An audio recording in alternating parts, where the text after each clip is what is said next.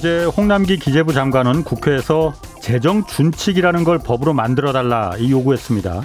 나라 국간을 지키기 위해서 국가 부채 규모를 GDP 어, 대비해서 60%를 넘지 못하게끔 아예 법으로 정해 달라는 거죠.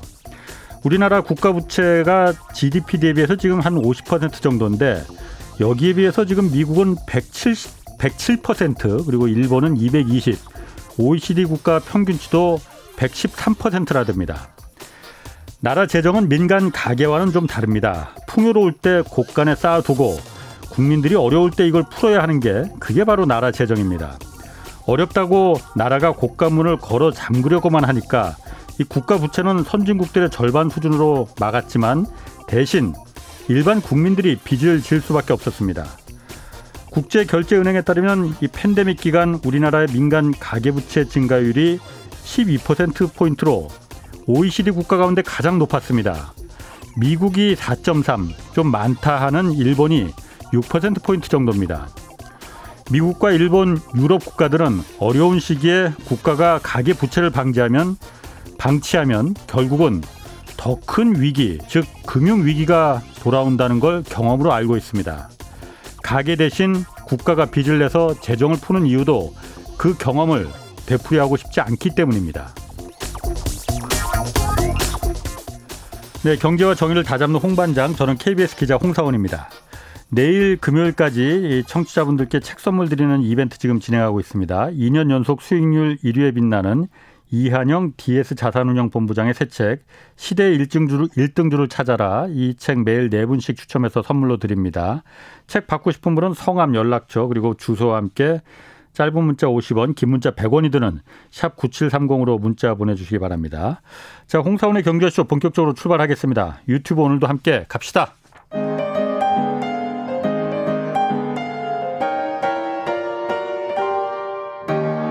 대한민국 최고의 경제 전문가와 함께 합니다. 믿을 만한 정보만 쉽고 정확하게 전해드립니다. 홍사운의 경제쇼. 네, 오늘도 아 이거 주식시장 주가가 많이 내려갔습니다. 국내 증시 조정이 생각보다 훨씬 길어질 수 있다는 얘기 지금 나오고 있습니다. 이런 조정장에서 개인 투자자들은 어떻게 해야 하는지 어, 이 부분에 대해서 오늘까지 진행되는 책 선물 이벤트 시대 1등, 1등주를 찾아라 이 책을 직접 지으신 이한영 DS 자산운용 주식운용 본부장 직접 나오셨습니다. 안녕하세요. 네, 안녕하십니까. 반갑습니다. 어, 책그 시대 1등주를 찾아라 저희가 이번 주 지금 계속 이벤트 진행하고 있는데 네. 받고 싶다는 분이 굉장히 많습니다. 네, 감사합니다. 네. 자, 내용 좋아서 이따가 좀 제가 쭉 한번 보니까는 어, 그 초보자들 주식 투자 초보 분들은 네. 굉장히 정말 마음에 꼭 담아둬야 될 말들이 많이 있더라고요. 그래서 음, 음. 이따가 좀 제가 좀 그 부분 자세하게 좀 물어보겠고 네. 먼저 주식시장 먼저 좀 알아볼게요. 네. 왜 이렇게 내려가는 겁니까 이거? 음, 지금 사실 내려간다기보다는 완전 좁은 박스권에 갇혀가지고 예. 투자자 입장을 되게 답답하게 만드는 예. 그런 상황이 지금 지속되고 있고 예. 그것도 뭐 뭐 몇 주 이렇게 하는 게 아니라 지금 두 석 달 계속 이러고 있으니까 예. 올해 연간 내도록 박스권에 갇힌 느낌을 만드는 예. 이런 장이라서 엄청 답답하게 보이게 만드는 상황인데 예. 사실 되게 어, 지금은 신고가인 상황에서 네. 좋은 것과 나쁜 것이 어제는 또 좋게 해석되고 예. 오늘은 또 나쁘게 해석되고 이게 계속 공방을 일으키면서 음. 지수가 왔다 갔다 하는 그런 상황인 예. 것 같습니다. 그래서 뭐 지수가 안 빠지는 요인을 또 생각해 보면 예. 아무리 힘들다 힘들다 해도 저희가 올해 뭐 한 3천선에서 3,050, 3,100 꾸역꾸역 저점이 계속 높여져 왔던 시장이고 예. 그다음에 또 3,300을 또 뚫고 쉽게 갈 듯 갈 듯 하다가 음, 음. 거기서 계속 또 3,300, 3,250 그러니까요. 이렇게 누르고 있는 예. 요인들이 있는데 어 일단 시장을 버티는 힘은 예. 확실히 좋은 fundamental이다. 그리고 그 fundamental은 사실 실적과 우리의 수출 데이터로 예. 직결이 되고요. 그걸로 예. 계속 보여주고 있죠. 예. 그리고 어 근데 지수는 안 올랐습니다. 예. 그래서 valuation은 서서히 낮아지고 있습니다. 네. 그래서 지난번 3,250선이 예. 우리나라 valuation상 한 15배 정도 네. 받았던 시점인데 그게 한 1, 2월 달에 그렇게 저희가 받았죠. 근데 지금 3,250은 퍼 PER 밸류에이션으로 예, 예. 10배 중후반입니다.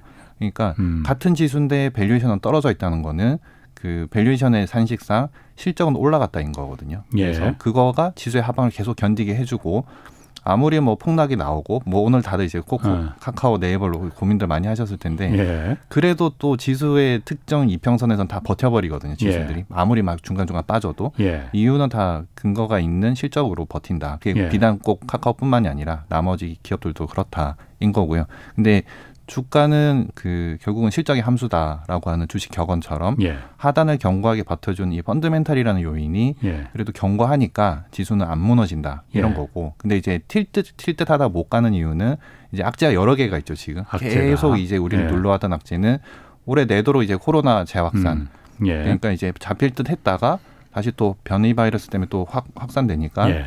어 이거는 지금 사실 그런데 최근에 뭐 어차피 다들 저희가 with 코로나 준비하고 있듯이 예.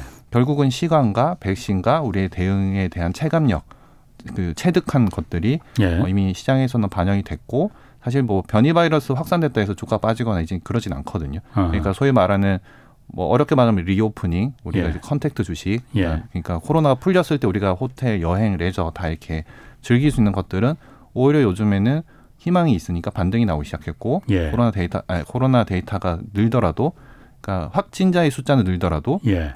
중증 환자 수 그다음에 사망자 수가 떨어지니까 예. 전 세계적으로도 반등이 나오는 국면이다. 예. 그러면 이거는 일차적으로 악재였으나 시장에 반영됐다라고 판단하면 될 것 같고요. 어 그다음에 이제 tapering. Tapering은 음. 사실 경기 peak out 논란이랑 같이 연계되는데 tapering은 사실 이번에 잭슨홀까지 해가지고 예. 연준에서 어 거의 뭐 선언했죠. 저희 우리는 한다. 올해 안에 뭐 할 것 같더라고요. 네, 네, 한 달까지는 얘기를 해줬고, 예. 근데 어떤 속도로 하기 때는 얘기를 안 했습니다. 예. 그래서 아마 뉴스를 보실 때 이제 연준에서 테이퍼링은 어, 매 FMC 때마다 한다. 그건 45일 기준으로 할 거거든요. 근데 그게 아니고 매 월마다 한다. 뭐 이거가 이제 논란이 있을 겁니다. 예. 근데 어, 아마 연준은 그렇게 빠른 속도로 하지 않을 거라서 음. 음, 매그 FMC의 매 그 회의 때마다 일정을 좀 보시고 그러니까 미국 연방준비제도 네, 회의 네, 때마다 네, 네, 통화정책 회의 때마다 일정을 본다. 그러면 이제 내년 언젠가부터 시작돼서 음. 쭉 줄여 나갈 거다. 음. 근데 이제 한달하고 선언을 했고, 근데 그 한달하는 선언을 한 자신감이 경기가 회복되고 있고 정상화되고 있다라는 거였기 때문에 예. 저는 사실 이게 테이퍼링 못하면 오히려 더 악재다라고 말씀을 드려, 드리고 음. 있었고, 예, 예. 근데 테이퍼링 자체가 긴축은 아니다. 그러니까 이거는 계속 많은 전문가들이 얘기를 하셨을 겁니다. 예. 그러니까 지원해 주던 금액을 줄여 나간다는 거지 끊겠다는 예. 아니거든요. 예. 그래서 근데 그래서 우리가 계속 속도를 보는 게 지원을 해줘도 줄이니까 어쨌든 지원은 하는 거거든요. 방향이 틀어지는 거 아니에요? 어쨌든. 그러니까 지금 시장이 걱정하는 건그 음. 이게 설 이게 그래서 여기서 피크아웃이 결정되는데 음. 피크아웃 시면 어떡하지? 예. 그러니까 이게 경기가 피크아웃 해버리고 안 좋아지는데 예. 지금부터 지원을 끊어버리기 시작하면 예. 걱정하는 거 아니냐 이렇게 예. 되는 거고 음. 근데 이제 이거를 결정하는 의사 하는 그 당국자들이랑 뭐 저희 뭐 매니저나 애널리스트 볼 때는 peak out까지 걱정은 아니다. 그러니까 peak out이라는 게 사실 그 수출이나 각종 지표에 증감률이 빠진다는 거거든요. 그러니까 최고점에서 이제 네, 내려가는 네, 시점으로. 네. 네. 그래서 근데 그 증감률이 빠진다는 거가 어 우리의 그 경제 레벨이 무너진다. 예. 그다음에 내년 이후로 역성장이다. 이거는 사실 아니기 때문에 예. 어 그거에 대한 자신감이 있으니까 테이퍼링을 이제 선언을 했고 예. 실제 지금 미국에서도 고용 지표가 회복되고 있고 고용이 회복되니까 소비도 회복되고 있거든요. 그래서 이제 이런 것들은 사실 시간을 가지고 우리가 확인을 해 보면 경제에 대한 우리의 그 자신감이라고 음. 할수 있는 그런 것들이 일정 시간 한 그래도 한 두석 달은 계속 확인하고 싶을 겁니다 시장을. 예. 그래서 음. 이게 기승전 피크아웃 우려가 지금 시장의 변동성 요인으로 작용하고 있다라고 판단하시면 될 것 같고. 어. 아니 그러면은 지금 peak out에 들어 peak out입니까 네. 아닙니까? 지금 집 수치상 완전 네. 숫자상으로는 peak out 숫자가 나왔죠. 그게 예. 뭐냐면 어 수출 일평균 수출 증감률.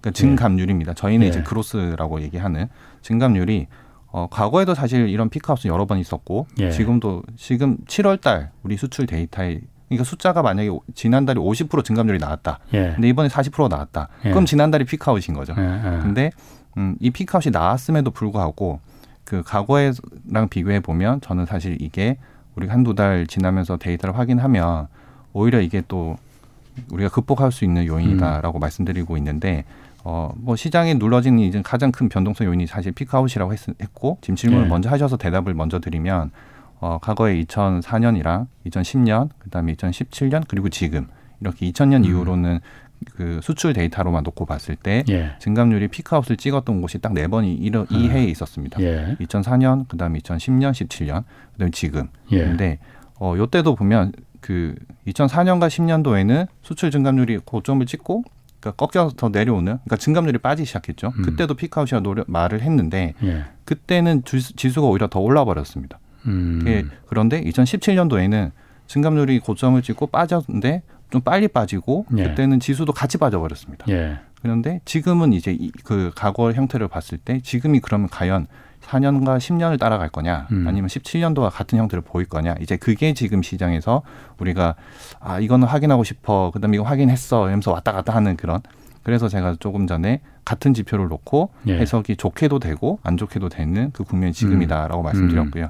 2004년은 뭐였냐면 어, 생각해 보시면 이때가 중국의 제조업 성장기였습니다. 예. 그래서 예. 전 세계가 그 중국의 GDP 성장률을 따라서 낙수 효과를 다 얻어서 음. 특히나 그때는 또 한국이 더더욱 더 중간재 수출 국가로서 이제 수출 데이터가 되게 잘 나왔던 예. 시점이었고 요때는 뭐 정유, 철강, 화학 뭐 다 쫙 같이 전 산업이 다 같이 올랐습니다. 예. 그리고 어 소위 말하는 피크아웃 시점. 그러니까 2004년도에 어느 특정 그 음. 완전히 peak out 시점 그 날로부터 그 이후에 수출 데이터들의 레벨과 그 우상향하는 그 추세 상승선을 보면 예. 한 3년 이상 계속 음. 높은 레벨에서 장기간 지속이 됐었습니다. 예. 그러니까 peak out 하고 나서 한두 달은 다들 이제 시장이 조정이 조금 조금 다 음. 동반되었었는데 시간이 지나 보니 어 지금 시장의 수출의 레벨을 계속 유지시켜 주고 예. 그것들을 이끌어 주는 산업이 여러 개였네 라고 되니까 그 당시 예. 지수가 또 추세적으로 우상향을 했던 시점이었고 예. 2010년도도 마찬가지인데 요때는 뭐 시장의 참여자들 다 많이 말씀하셨던 차화정 장세. 예. 예 이게 딱 정말 음. 네, 그 중국의 2차 산업이 3차 산업으로 음. 바뀌기 직전에 정말 극한으로 제조업이 좋았던 음. 그 시점인데 요때도 한국의 그 지수는 당연히 같이 움직였습니다. 음. 근데 2017년도는 예.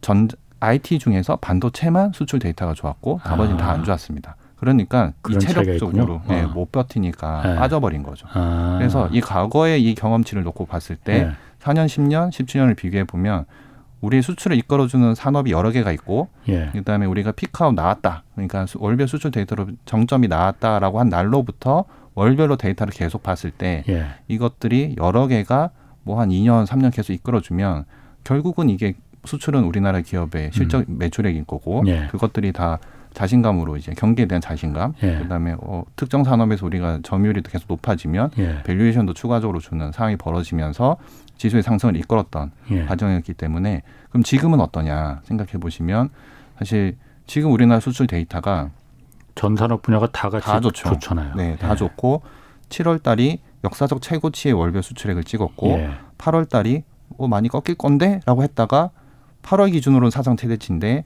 증감률도 애널리스트들이 추정했던 30% 초중반이 아니라 거의 40%가 나와버렸습니다. 음. 그래서 그러면 다들 그 증감률이 빠지는 속도도 둔화되겠네 라고 해석하기 시작할 거고 예. 그 근원을 찾다 음. 보면 음. 수출되는 산업이 많겠네 좀 할 거고 그러면 좀 전에 말씀해 주신 대로 여러 산업이 지금 같이 좋은 상황이고 예. 전통의 제조업도 좋은 상황인데 신규로 붙는 신산업들 뭐 예를 들면 우리나라로 치면 이제 BBIG죠.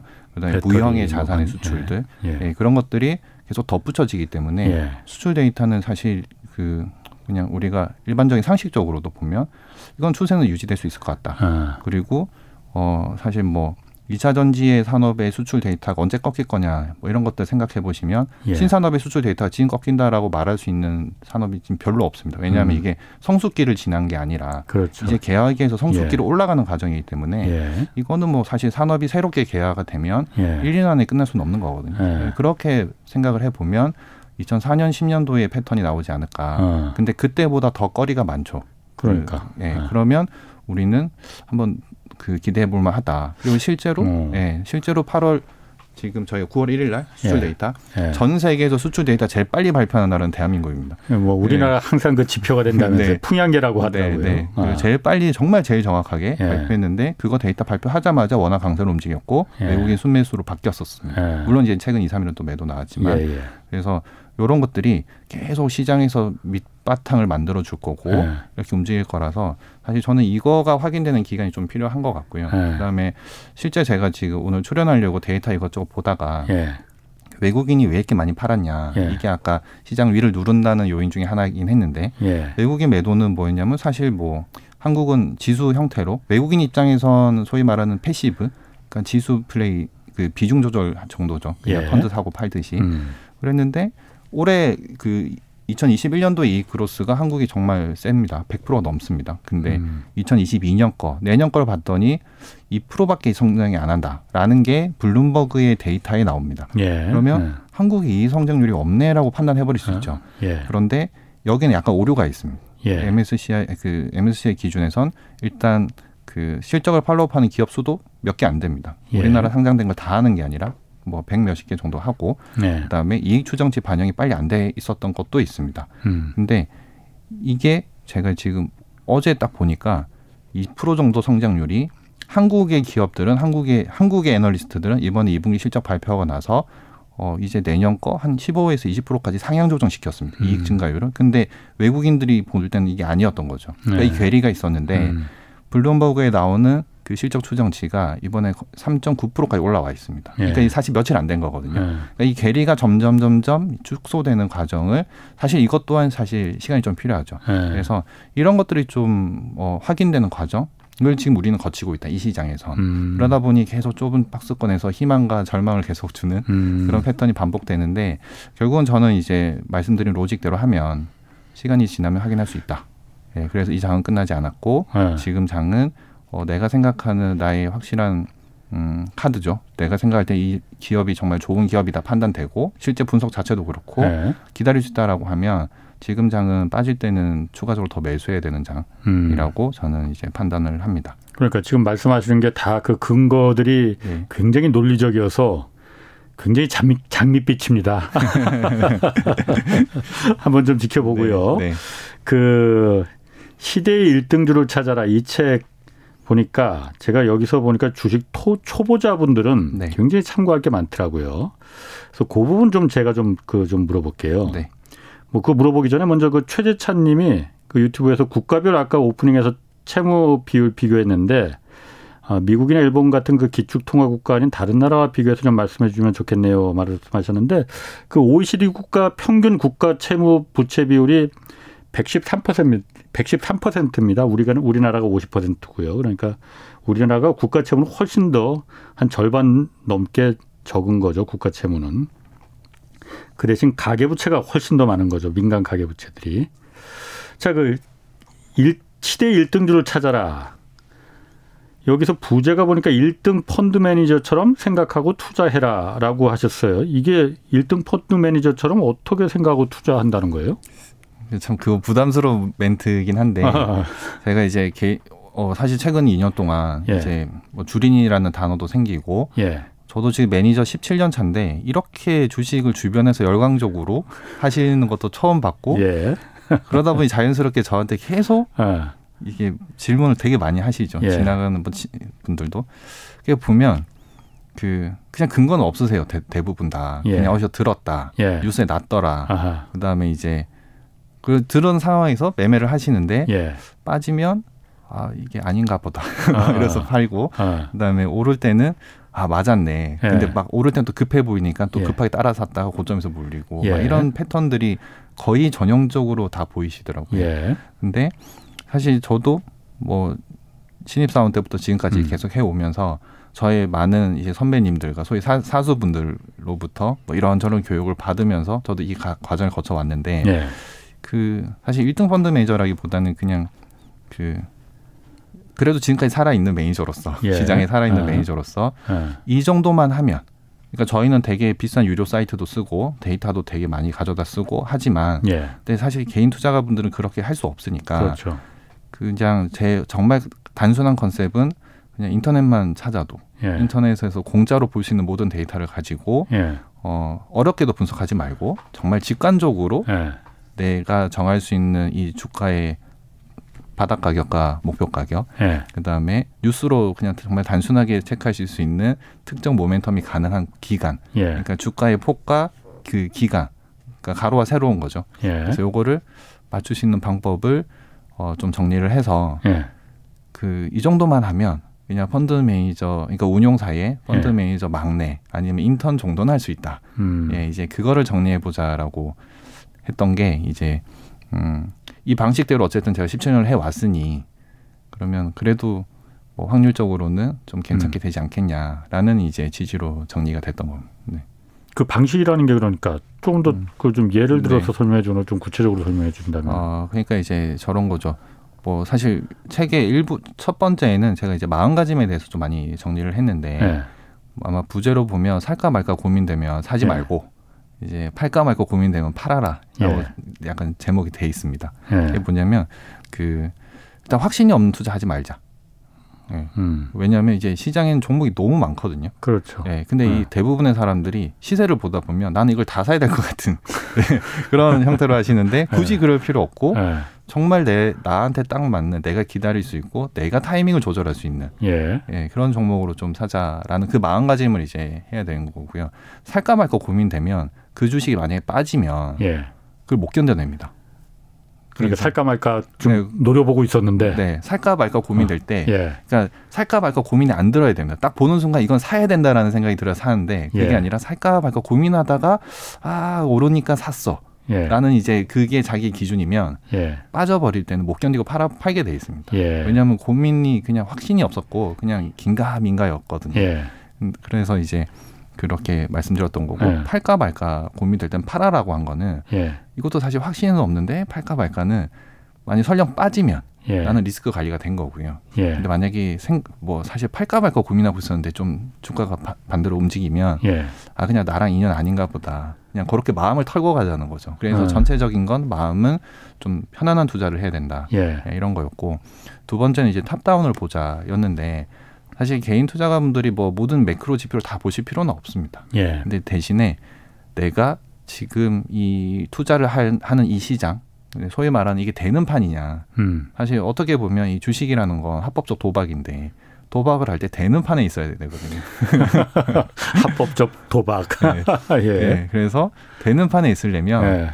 그거는 정도 판단하셔야죠. 예. 그러면 이제 우리가 이 시대가 돈이 부동산으로 가는 시대인가 아니면 주식으로 들어오는 시대인가 예. 아니면 이게 신흥국이 되는 시대인가 임, 저기 선진국이 되는 시대인가 예. 그런 것들은 사실 큰 국지국직한 매크로 지표의 장기 시계열을 보면 판단이 되거든요. 예. 제가 좀 전에 시장 설명하면서 어, 과거에 뭐 피카 몇번 있었는데 음. 그때 그때 데이터들이 이랬었기 때문에 예. 지수는 올랐었고 음. 그럴 때 안 될 때는 빠졌었다. 예. 그럼 지금이랑 비교해 볼 수 있는 그런 게 생기니까 예. 이제 이런 거를 한번 좀 길러보자 였습니다. 예. 그러면 이게 우리가 약간은 뭐 탑다운이니까 위에서 음. 내려봤을 때 아, 지금 그래도 시장이 다들 혼란에 빠져 있으나 예. 뭐 요거는 되는 시장 같다 라고 판단을 해볼 수 있는 거고 예. 이제 그게 쓰면 사실은 방향성이 정해지는 거죠. 저희가 투자를 뭐 하루 이틀 할 게 아니라 뭐 길게 하실 거면 사실 음, 다들 요새 골프도 많이 치시니까 골프랑 네. 비교해 보면 드라이브를 칠 때 에이밍이 되게, 되게 잘 돼 있어서 그 드라이버 티샷이 정말 방향성 시, 시발점부터 잘 되면 페어웨이 안착하잖아요. 근데 조금만 틀어지면 다 오비가 나버리거든요. 음. 그러니까 그 길게 가면 갈수록 각이 틀어지는 각이 커진다는 거죠. 예. 그러면 시발점을 잘 잡아야 되는데 음. 우리가 모든 투자를 다 할 필요 없기 때문에 정말 여기서 확실한 방향성을 주는 그 산업, 그 다음에 그 시장, 그걸 찾아보자.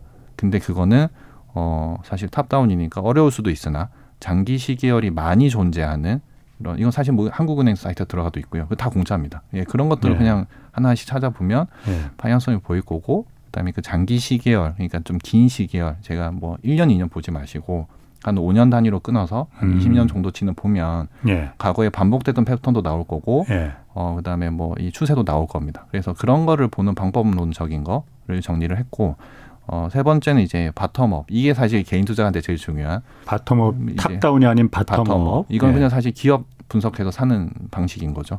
그래서 그걸 왜 기업을 분석해서 사는 걸 왜 bottom-up이라고?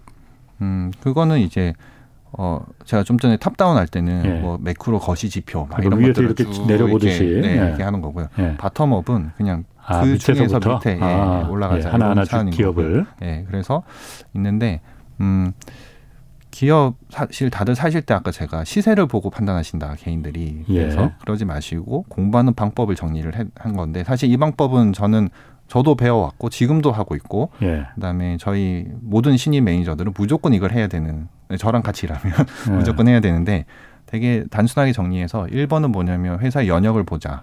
예. 이거는 회사 홈페이지 들어가면 다 있습니다. 그리고 전자공시 그렇죠. 시스템이라고 그렇죠. 우리나라 예. 금융감독원에서 하는 그 다 공짜 사이트입니다. 예. 거기에 사업 보고서 예, 맞습니다. 다 나오죠. 네, 거기에 사업 보고서만 들어가도 다 예. 있습니다. 예. 무조건 1번 항목은 연역입니다. 아. 그 연역을 보면 회사가 어떻게 창업해서 지금까지 어떤 사업부를 언제 언제 이렇게 만들었고 어떻게 했다 이런 것들이 쭉 나옵니다. 아 그런 연역이 중요하군요. 네, 물론 이거는 회사의 자랑입니다. 왜냐하면 아. 잘된 것만 정리하거든요. 그렇지. 예. 네, 두 번째는 그래도 어쨌든 이 회사는 이런 과정을 거쳐서 지금까지 왔네 하는 예. 걸알 수 있고 두 번째는 이제 회사의 역사가 연역은 사실 회사의 역사고 예. 이제 중번에 주가의 역사를 보자. 예. 그게 이제 주가의 흐름을 보자인데 예. 상장 이래로 지금까지의 이 주가의 흐름은 HTS에 다 있습니다. 음. 그 차트 흐름을 보면 우리가 매일매일 그 뭐 과거에 뭐 10년 전에 뭐가 바뀌어서 이거 보, 실 필요 없이 예. 차트만 길게 보셔도 뭐 일봉으로 보셔도 되고 주봉으로 보셔도 음, 되고 음. 변곡점이 항상 있습니다. 예. 그럼 그 변곡점에는 과거에 이 회사 무슨 일이 있었길래 아하. 빠졌었고 무슨 일이 있었길래 폭등했는지만 찾아보시면 돼요. 그걸 어떻게 찾아봐요? 그거는 네이버에 찾아보셔도 되고 아하. 그다음에 사실 좀 돈을 음. 쓰실 수 있는 분들은 예. 증권사 레포트들이 뭐 제공되는 뭐 이런 유료 음. 사이트들이 있습니다. 그래서 사실 개인이 예. 부담하기엔 좀 비쌀 수도 있는데 아. 뭐 찾아보면 사실 유료 사이트는 다 있습니다. 어쨌든 네. 그럼 그 변곡점에서 무슨 네. 일이 있는지를 찾아보면 체크를 하는 거죠. 아. 그러면 어 예를 들어 만약에 삼성전자다. 예. 근데 삼성전자가 어느 그 과거의 패턴들이 보면 실제 그냥 예를 들어서 쉽게 설명드리려고 예. 하면 어 어느 순간 갤럭시가 예. 전 세계 대표 핸드폰이 됐을 때 예. 주가는 또 모바일에 대한 집중과 valuation을 주면서 주가는 또 올랐었고 예. 어떨 때는 또 막 메모리 산업이 사이클이 도래했을 때 음. 어, 산업이 다시 사이클이 돌아왔네 라면서 움직였고 예. 그다음에 뭐 어떨 때는 비메모리를 이제 시작했다 이거는 valuation 가치 상승 요인이다 라고 하면서 또 뽑을 때도 있고 그런 포인트들이 다 나옵니다. 예. 예 그런 것들을 좀 찾아내면 예. 아, 이런 뉴스가 나왔을 때 이 주식은 이렇게 반응하겠네라는 이분법적인 공식이 나오죠. 어, 그걸 계속 쳐다보면 그 패턴이 보인다 이거죠. 네. 그래서 아. 1번, 2번 회사의 연혁과 아. 주가 연혁을 합치면 예. 이 회사의 DNA가 나오는 거죠. 아. 그래서 이 회사는 이렇게 된다. 예. 그게 정말 되게 단순한 게 이제 정유주 같은 것들이 예. 뭐 많은 애널분들께서는 뭐 원유가 올랐고 제품 가격이 올라서 스프레드가 좋아지고 빠지고 이래서 어. 실적이 좋아지고 이런 거 하시는데 사실 우리가 그거 와닿지 않거든요 개인분들은 예. 스프레드의 첫 점과 끝점을 그으면 이렇게 굴곡이 있지만 예. 첫 점과 끝점을 그으면 그냥 일직선으로 음. 방향성만 나옵니다. 예. 이게 오르면 오르는 거고요. 음. 빠지면 나쁜 건데 음. 결국 이거는 유가랑 동행합니다. 예. 그래서 유가가 오르면 정유주는 오르는 거고 예. 유가 빠지면 그렇지. 빠지는 겁니다. 그러니까 이런 예. 패턴을 찾아내셔라 인 거고 그런 게 되면 이제 아, 이 주식을 좌우하는 키팩터는 이런 것들이 시장에 존재하니까 예. 그냥 쉽게 쉽게 뉴스 보실 때 그게 나오면 이 주식을 떠올려 보시고 예. 뭐 다른 특정 이슈들이 나오면 아 이거는 저 주식이었다 이렇게 생각해 보실 수 있는 거고 예. 그 다음이 이제 어, 회사의 자본금이랑 일단 주주 현황을 한번 보셔야 되고 예. 그래서 자본금은 뭐 사실 탄탄하면 좋죠. 근데 회사가 커지는데 자본금이 되게 빈약한 회사들이 있습니다. 예. 그러면 반드시 유상증자나 뭐 이런 자본 조달 음. 이슈가 생깁니다. 예, 예. 이게 뭐 사실 회사가 커지니까 자본 조달한다 나쁜 건 아니죠. 요즘에는 그렇죠. 또 이차 전지 산업들이 자본 조달하면 어, 주문을 받아놨기 때문에 야 이거는 하는 순간 바로 매출로 이어지니까 네. 호재 다음 주가 오히려 올라 버리죠. 예. 근데 주식이 추가로 발행되는 거라서 결국은 희석을 시킵니다. 예. 그러니까 이제 뭐 전체 자본금 대비 뭐 10% 발행했다. 그럼 주가 10% 빠져버리고 이런 네. 일들이 발생하는 거죠. 그래서 그러니까 증자를 하더라도 그게 어떤 새로운 모멘텀을 그러니까 새로운 네. 성장에 네. 투입되느냐 아니면 네. 빚감됐을 거냐 이거에 예. 따라서 또 다른 패턴이 거죠? 나오죠. 예. 예. 그래서 이거는 사실 후행적으로 우리가 판단하겠지만 예. 재무제표나 주주 현황 그다음에 정말 주주가 뭐 구성이 단단한지 이런 것들을 체크해 보시면 자본 조달 이슈가 발생했을 때도 예. 뭐 우리가 좀 이거는 대응이 되겠네 예. 아니면 여기는 M&A 이슈까지 발생할 수 있겠네 뭐 예. 이런 것들 을 한번 판단해 보실 수 있는 거죠. 뭐 음. 실제 중소기업 기술만 가지고 그 스타트를 시작한 기업들이 이런저런 투자를 받고 상장을 했을 때 어, 최대 주주분들이 지분율이 되게 낮을 경우가 꽤 있습니다. 예. 그러면 사실 대기업의 먹잇감이 될 수도 있는 거고 그다음에 아니면 또 추가적으로 뭘 하셔야 되는 이슈들이 있고 아니면 본인이 좀 욕심 만약에 욕심이 많으신 분들이라면 네. 배당으로 계속 빼갈 수 있는 그런 이슈들이 생기니까 네. 여러 시나리오에 대해서 한번 생각해 볼 수 있으려면 이것도 한번 보자. 여기까지는 사실 회사의 현황인 거고요. 네. 그다음에 이제 회사 비즈니스 구조인데 이것도 사업 보고서에 사업 현황이라고 다 있습니다. 그렇죠. 사업부별로 뭘 하고 있고 되게 설명이 잘돼 있고 산업 얘기도 같이 있습니다. 그래서 이거를 한번 정독을 해 보시면 공부도 많이 되고요. 근데 이제 여기에서 우리는 뭐 주력 사업부 의 매출의 비중이 얼마다 네. 그리고 이쪽에 서 성장률이 얼마가 나온다 그러다 보니 회사의 영업이익을 이 주력 사업이 계속 이끌고 가면서 예. 실적을 개선시킬 수 있을 거냐 없을 거냐 이런 판단을 이제 한번 해보는 거죠. 이게 음. 이제 value chain 상을 그러니까 우리가 비즈니스 구조를 가지고 이제 어, 이 산업이 이 산업이 될 때 이 기업이 정말 거기에서 돋보일 수 있을까? 그리고 산업이 될 때 이 회사는 실적을 같이 올라갈 수 있을까? 뭐 이런 것들을 한번 판단해 보실 수 있다인 음. 거고 그렇게 이제 기업 분석이 끝나면 예. 이제 사실 뭐 어려울 것도 아니죠. 사실 이 기업 분석은 근데 개인들이 굳이 안 하셔도 돼요. 뭐냐면 증권사가 제공하는 기업 레포트가 있습니다. 예. 그리고 그 기업 음. 레포트에는 연도별 실적 추이와 분기별 실적 추이를 항상 붙여놓고 있습니다. 음. 그래서 그 추이를 보시면 어, 수, 매출액 그냥 쭉 보시는 거예요. 그냥 보셔서 매출액이 올라가네, 그럼 성장한다. 대신에 저걸 체크하셔야죠. 분기별로 아니면 연간으로 몇 프로씩 성장하느냐. 음. 그로쓰는 거죠. 이게 사실. 예. 그래서 5% 6% 성장하는 기업은 사실 정체죠. 그런 회사는 주식이 안 움직입니다. 음. 근데 뭐 패턴은 두 가지입니다. 한 25% 30% 계속 성장하는 초 성장주가 있다. 예. 이거는 그냥 사실 성장세가 너무 세니까 음. 이제 성장주의 역할을 해줄 거고 그다음에 뭐 그냥 밋밋하게 한 5% 6% 성장하는 회사가 갑자기 20% 점프한다. 음. 뭔가 변화가 있는 거죠. 그럼 이제 우리는 그걸 체크해야 되는 거고 예. 예, 이런 패턴으로 회사의 이제 이 그로스를 한 번씩 체크해 보시고 음. 그다음에 이게 손익 계산서상 제일 윗단이죠 매출액이니까 예. 밑으로 내려오면 이제 영업이익이 생기고 영업이익은 이익률을 보셔야 되고 이익률이 유지되느냐. 매출액은 커지는데 이익률이 빠져버리면 예. 그건 제품 가격 깎았다밖에 해석이 음, 안 되죠. 음. 근데 매출액이 증가하는 폭이 만약에 10%인데 영업이익이 증가하는 폭이 20%다. 그럼 이거는 뭐지? 가격 전가했네. 예. 예. 아니면 시장을 다 먹어버렸구나. 뭐 이렇게 될 수 있습니다. 음. 그래서 이런 포인트를 추세를 좀 보시고 해석하시고 알겠습니다. 네. 지금 말씀이 그냥 계속 그냥 그 너무 조근조근냥 그좀 전문적인 용어도 네. 많이 들어가고 그래서 네, 네. 좀 약간 어렵다는 아, 얘기들이 좀 네, 네. 있습니다. 그 제목이 그 1등주를 시대 1등주를 찾아라잖아요.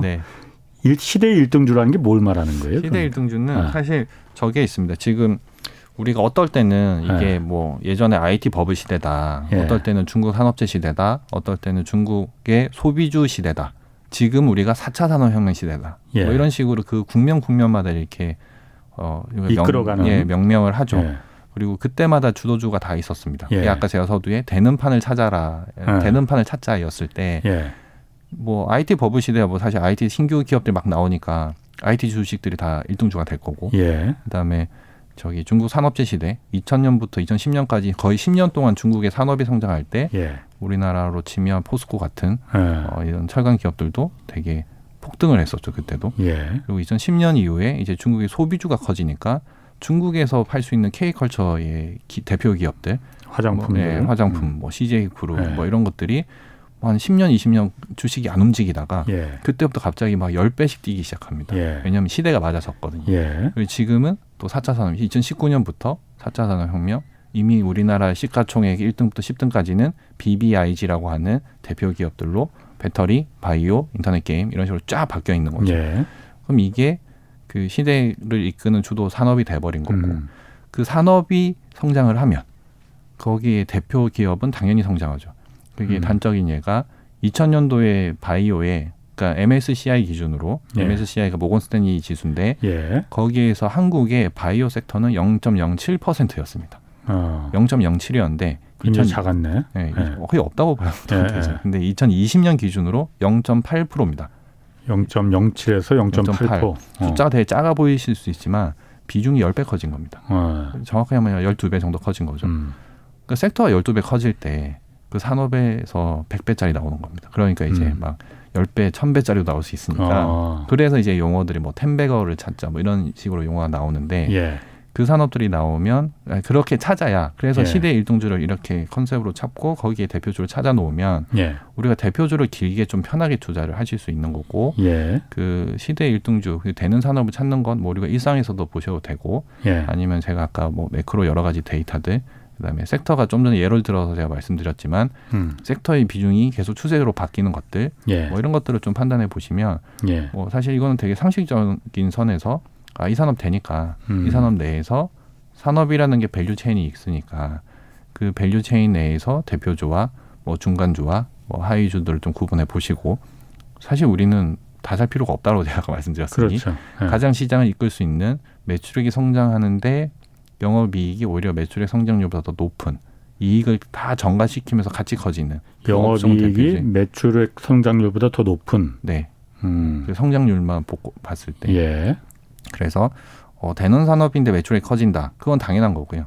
되는 산업인데 매출액 커지는데 영업이익 성장률이 매출액 성장률보다 더 높다 그러면 이 기업은 그 산업에서 주도권을 가져간다라고 예. 판단할 수 있습니다. 영업이익이 좀 작더라도 네. 앞으로 그러니까 성장하려면은 네. 영업이익이 지금 작더라도 나중에 네. 네. 중후장대하게 커질 수도 있는 수 있는 거죠. 그런 게 사실 저희가 작년 올해 계속 보고 있는 이차전지 대표 기업들 예. 이제 이차전지 사업부는 드디어 BEP를 통과했습니다. 예. 돈을 벌고 있는 건 아닙니다. 근데 우리는 이제서. 다 pricing을 예. 해주고 그러니까 예. 가격을 다 인정해주면서 주가를 그렇게 막 폭등을 시켰던 거죠. 전부 다. 그래서 지금 말씀하신 그런 패턴에 그렇게 나오는 것들도 있고 예. 아니면 꾸준히 이익률을 계속 높여가는 정통 기업들도 있고 예. 그래서 그런 것들을 좀 잘 찾아보시면 예. 뭐 사실 전 산업 전 섹터를 안 보셔도 음. 이렇게 하면 사실 BBIG로 한 네 다섯 개의 섹터로 압축될 거고 그 음. 섹터 압축된 거에서 대표주로 또 압축하면 내가 예. 살수 있는 기업들도 한 네 다섯 개로 압축될 건데 예. 사실 시대 일등주를 이렇게 뭐라고 판단할 수 있는 기업 네 다섯 개 아니면 많으면 열 개 가지고 계시면 지수가 아무리 박스에 갇혀도 나는 수익을 낼 수 있고 음. 그다음에 지수가 또 위로 뚫어줘도 나는 뭐 오히려 더 좋죠 그러면 그래서 많은 고민하실 필요 없이 업종 대표주 그다음에 나의 시대 일등주 그러니까 나만의 일등주를 예. 잘 판단하셔서 가지고 있으면 큰 무기가 된다 예 그렇게 말씀드립니다. 그럼 본부장님은 그 매니저 생활하시면서 네. 그 항상 시대 일등 일등주를 이제 계속 이렇게 집중적으로 관리하고 투자하면은 네. 네. 어그 다 성공했습니까? 사실 이게 어. 할 때도 있고 안 할 때도 있는데 못할 그러니까 확률적으로는 거의 예. 다 성공할 확률은 되게 높고요. 예. 그다음에 실패할 건 뭐냐면 예. 내가 이거는 된다라고 봤는데 예. 그 시기가 생각했던 것보다 늦게 올 때. 어, 된다고 생각해 되긴 되긴 네. 되는데 네. 시기가 늦었다. 네. 그러니까 이게 시장도 보면 아마 투자하시는 분들 그런 생각 많이 하실 거예요. 이게 내가 샀을 땐 안 올랐는데 어. 지나고 한 1, 2년 있다 보니 갑자기 어. 왜 이제 와서 그때랑 똑같은 논리로 이제 와서 오르지?라고 말씀 많이 어. 하시거든요. 예. 이제 그게 그런 패턴인 거죠. 어. 아, 한 1, 2년 전에 미리 이거 읽었는데 예. 너무 빨리 읽었어 너무 빨리 읽어서 안 돼. 어. 그런 케이스도 있고 예. 그리고 실제 그게 상업화가 안 돼서 망할 수도 있습니다. 예, 그럴 때는 어쩔 수 없죠. 예. 근데 우리가 그 수익을 내는 건 무조건 내가 이 종목으로 승부를 본다 이게 아니라 뭐 저 같은 경우는 포트폴리오 관리하니까 뭐 예. 를 들어 내 제 포트에 열개가 있다. 예. 10개 중에 여덟 개만 승률이 아니 아니면 아. 오십 프로 이상만 승률이 높아도 예. 펀드의 기준가 플러스가 나거든요. 예. 그러니까 그런 약간 그거는 사실 나중에 펀드 매니저의 비중 조절의 게임인데 음. 개인 투자가 분들한테는 뭐 한 네다섯 개 성공했을 때 예. 뭐 한두 개 실패하는 그런 거는 사실은 감내해야 되는, 되지만 예. 그거에 대한 판단은 항상 해보시고 음. 음, 그거가 정말 정확한 산업이었다라고 하고 내가 그 기간을 기다릴 수 있으면 돌아오는 열매는 좀 더 클 수 있습니다. 음. 네. 그렇군요. 그 주가를 결정하는 그 키팩터를 찾는 게 중요하다. 그 얘기도 네. 네. 하셨어요. 네, 네. 그 무슨 말입니까? 키 팩터를 찾는다는 게? 그게 이제 좀 전에 그 정유주랑 예. 뭐 삼성전자를 예를 들어서 예. 그 주가가 움직일 때 이런 이벤트들이 있었는데 예. 이게 반복될 경우, 그러니까 뭐 정유를 특히 예. 오르면 주가 오르고 빠지고, 그러니까 예. 정유주에 대한 키 팩터는 이제 유가가 돼버리는 거고요. 예. 예, 뭐 그런 식으로 이제 그걸 하나씩 찾아보자. 그럼 음. 사실 이거는 기계적으로 대응하는 거거든요. 그러니까 이거는 어그 시장이 막 너무 헷갈리게 막 빨리빨리 움직이고 예. 그럴 때 뭐 특정 그 원자재 가격 몇 개를 골라놓고 뭐 예. 예를 들어 뭐 철강 가격 오른다. 뭐 예. 그냥 포스코 사는 거고, 예. 예 유가 오른다. 그러면 저쪽 그 정유 사는 거고, 예. 뭐 운, 운임 지수라고 하는 BDI가 오른다. 예. 그럼 우리가 뭐 HMM이나 뭐 페노션 같은 운송 업체를 사는 거고 음. 그런 식으로 이분법적으로 정해놓고 있으면 내가 대응하기도 속도도 빨라지고 예. 정확도도 높아진다라는 예. 측면에서 기팩터 정해놓고 있자 예. 그렇게 말씀드리는 거죠. 어. 그 아까도 잠깐 말씀하셨지만 어느 때든 되는 산업과 되는 종목은 언제나 있다고 네. 하셨잖아요. 네, 네. 그러면 지금 저도 궁금해요. 네. 지금 그러면 지금 되는 산업 네. 어떤 걸 말하는 겁니다. 사실 지금 음. 시세에 계속 보여주고 있는데 예. 이렇게 힘들어도 오늘도 어제도 이차 전지 산업은 올랍니다. 아. 그러니까 대표주는 계속 오르고 있고 예. 그거가 이제 적어죠. 아까 제가 탑다운에서 볼 때 장기 시계열 보자 했을 때전 예. 세계 자동차 의 시장에서 예. 미국, 유럽, 중국 이렇게 큰 대륙으로만 긁어놓고 그 산업의 자동차 시장이 규모가 있을 겁니다. 예. 근데 지금 현재 전기차의 비중을 또 해보면 예. 지금 유럽이 한 20%에 이제 갓 도달하고 있습니다. 18% 예. 19% 정도. 예. 중국이 이제 한 15% 정도. 미국이 이제 4% 5% 예. 정도입니다. 음. 그러면 룸이 많이 남았죠 아직. 예. 대륙별 한 80%씩 남았고 예. 미국은 이제 시작이라고 해도 될 정도인 거고. 그렇죠. 근데 자동차 시장이 적지 않거든요. 대륙별로 한 뭐 연간으로 1,800만 대, 2천만 음. 대 이상이 되는 시장들인데 이게 다 스위칭 된다는 거고. 예. 이건 또 정책적으로 바꾸겠다라고 지금 다 선언하고 있는 거라서 음. 확실한 거죠. 이거. 그렇죠. 예. 그러면 되는 산업이 그러네. 확실한 거고. 예. 그럼 여기는 아까 제가 말씀드린 대로 이제 20%밖에 안 됐는데 예. 80% 바뀌려면 예. 대규모 수주가 나와야 수밖에 없고 음. 근데 다행히 또 그 2차 산업의 대표 전 세계 점유율을 다 한국이 꽤 의미 있게 다 예. 포지셔닝을 잘하고 있고 예. 뭐 그런 게 이제 배터리 전체 완제품을 만드는 예. 뭐 SDI, LG와 뭐 SK 이노베이션 이런 거고 거기에 원료를 대는 게 뭐 에코프로 L&F 이런 식으로 음. 이제 value chain이 쭉 만들어지는 거죠. 음. 사실 이게 지금의 시대 1등주 음. 이 역할을 해주는 그런 역할인 거고 음. 1등주도 계속 뭐 저희가 줄창 들고 가자 이건 사실 못 하시죠. 그건 사실 할 수 없어요. 그냥 예. 저희가 투자의 기간이 정해져 있으니까 대신에 어 너무 테마가 붙어서 그냥 아직 실적이 그까지 안 나오는데 주가를 너무 폭등시키면 사실 좀 많이 먹었으니까 예. 적당히 좀 팔고 비중을 좀 유지하 적당히 좀 낮춰놓고 계시다가 또 실적도 반영되고 밸류션도 적합하니까 또 주가 또 오를 때 그때 또 다시 또 늘리시고 이렇게 강약 강약 조절을 예. 좀 병행하면서 쭉 들고 가시면 음. 시대 일등주는 참 또 길게 계속 투자하기 음. 좋다. 예, 그래서 뭐 작년에 네이버 카카오 안 오를 때 팔아요 사요 이 고민을 음. 많이 하시다가 또 예, 예. 올해 신고가 내니까 또 아 그때 샀을 걸 아니면 그때 계속 들고 갈 걸 이런 아. 고민 사실 예. 성장주한테는 이걸 계속 줄 겁니다. 예. 단계마다 줄 수도 있고 분기마다 줄 수도 있는데 예. 제가 말씀드린 대로 100%짜리 시장에서 이제 전기차 20%면 예. 80% 바뀌는 그 수년 동안 예. 우리는 이 고민에 빠지겠지만 그 강약 조절을 계속하면 제가 시발점은 어쨌든 무조건 커지는 장이니까 예. 네, 그쪽에서 1등주를 향유할 수 있다. 예. 네, 그렇습니다.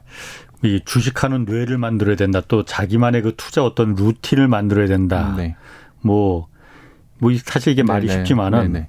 그 그냥 1등 예. 펀드 매니저 입장에서 네. 어떻게 자신만의 루틴을 좀 만듭니까? 루틴은 저는 사실 아침에 보통 제가 한 5시 이 눈을 뜨거든요. 예. 그래서 그때는 뭐 핸드폰으로 침대에 누워서 뭐 이것저것 좀 보고 예.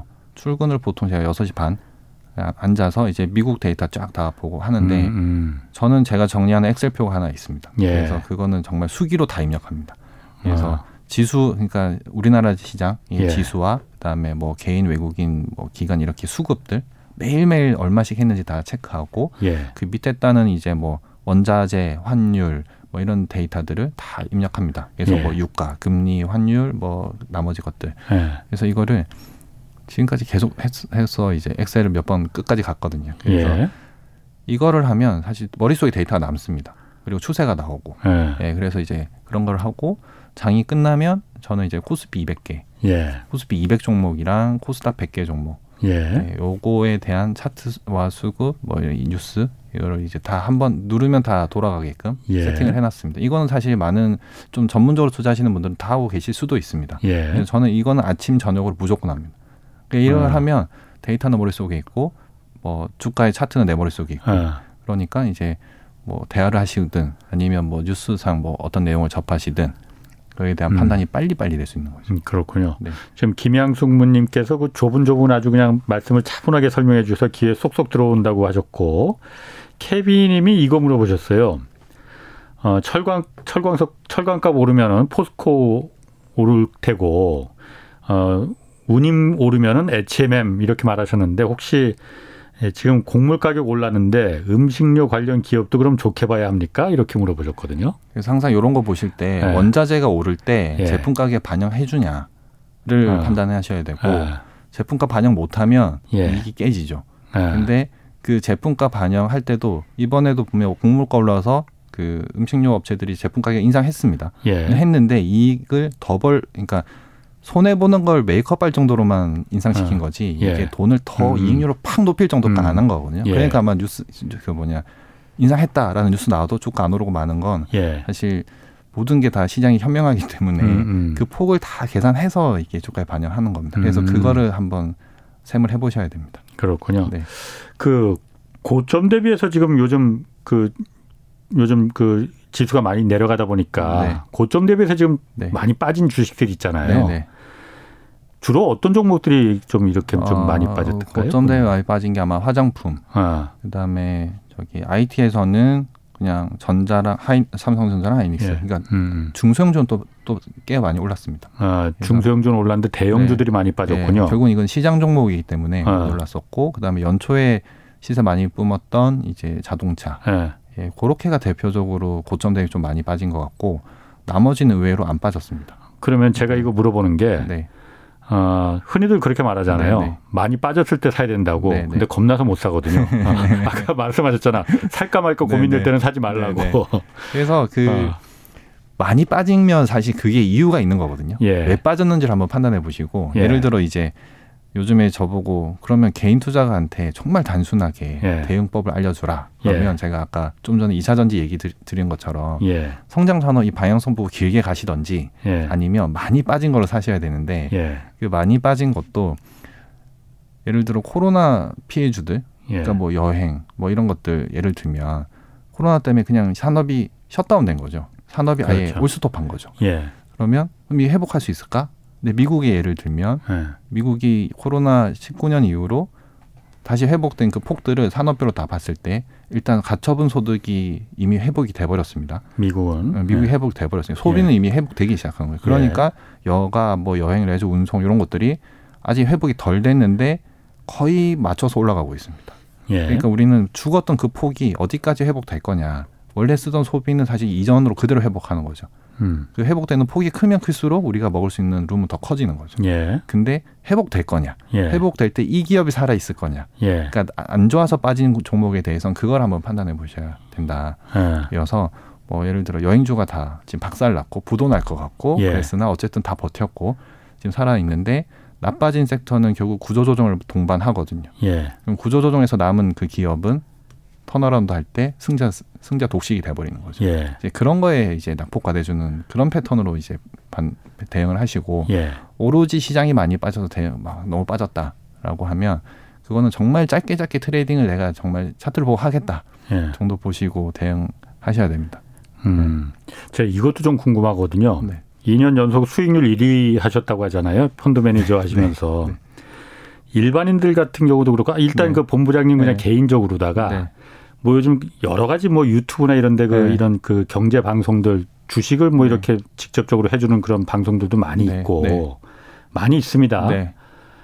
좀 그게 도움이 됩니까? 그 그리고 그거 음. 보는 게 도움이 좋은 건지 나쁜 건지. 그래서 옥석 가리기 하셔야 되고 네. 제가 책에서도 쓴 내용이 있습니다. 정보의 홍수 속에 우리가 살기 때문에 그러니까. 잘라내야 됩니다. 네. 그래서 보시긴 보시되 예. 한 번만 보시고 예. 내가 봐도 이거 아닌 거는 남이 봐도 아닌 겁니다. 아. 그래서 이제 그건 다 걸러내시고 아. 그다음에 요즘에 방송들도 보면 게스트의 레벨이 되게 높아져 있는 것들이 있습니다. 예. 그래서 그런 것들은 되게 몇 군데 정해서 아. 보시는 게 낫지. 음. 방송이 열 개 있다 열 개를 다 보실 필요는 전혀 없고요. 음. 실제 저도 저희 매니저들한테 항상 하는 게 저희는 전 증권사 애널리스트와 교류가 가능합니다. 예. 기업들도 다 하고. 예. 근데 그분들도 저희한테 엄청난 메일과 뭐 이렇게 그런 거 콜드를 해주시는데 예.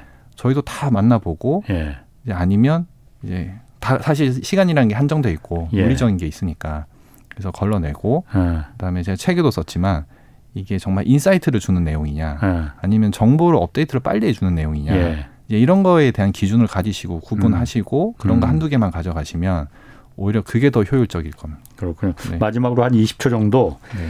정리 차원에서 성공하는 투자법은 이것이다. 뭐 이렇게 좀 말해 주신다면 뭐가 네. 있을까요? 네. 어, 확실한 자기 기준을 만들고 예. 확실한 나만의 종목을 만들어서 예. 그거를 네시간을 가지고 네시간에 맞춰서 음, 투자를 하셔라. 예, 그게 제가 정리해 드릴 수 있는 마지막. 네 시간에 맞춰서 투자한다는 게 그게 뭔 말인지 그만. 그러니까 주식을 너무 짝사랑하셔가지고 아, 아 나는 이거에 아. 명문에 이거 아, 말고 그거 뭐 주식만 예, 하지 말고. 예, 그러니까 당연한 내가 얘기입니다. 견딜 수 있는 내 투자의 기간을 정해놓고 하셔라. 알겠습니다. 아 좋은 얘기입니다. 자 이한영 네. DS 자산운용 주식운용본부장 함께했습니다. 고맙습니다. 감사합니다. 자 여기까지 하겠고요. 지금까지 경제와 정의를 다잡는 홍반장 홍사원의 경제쇼였습니다.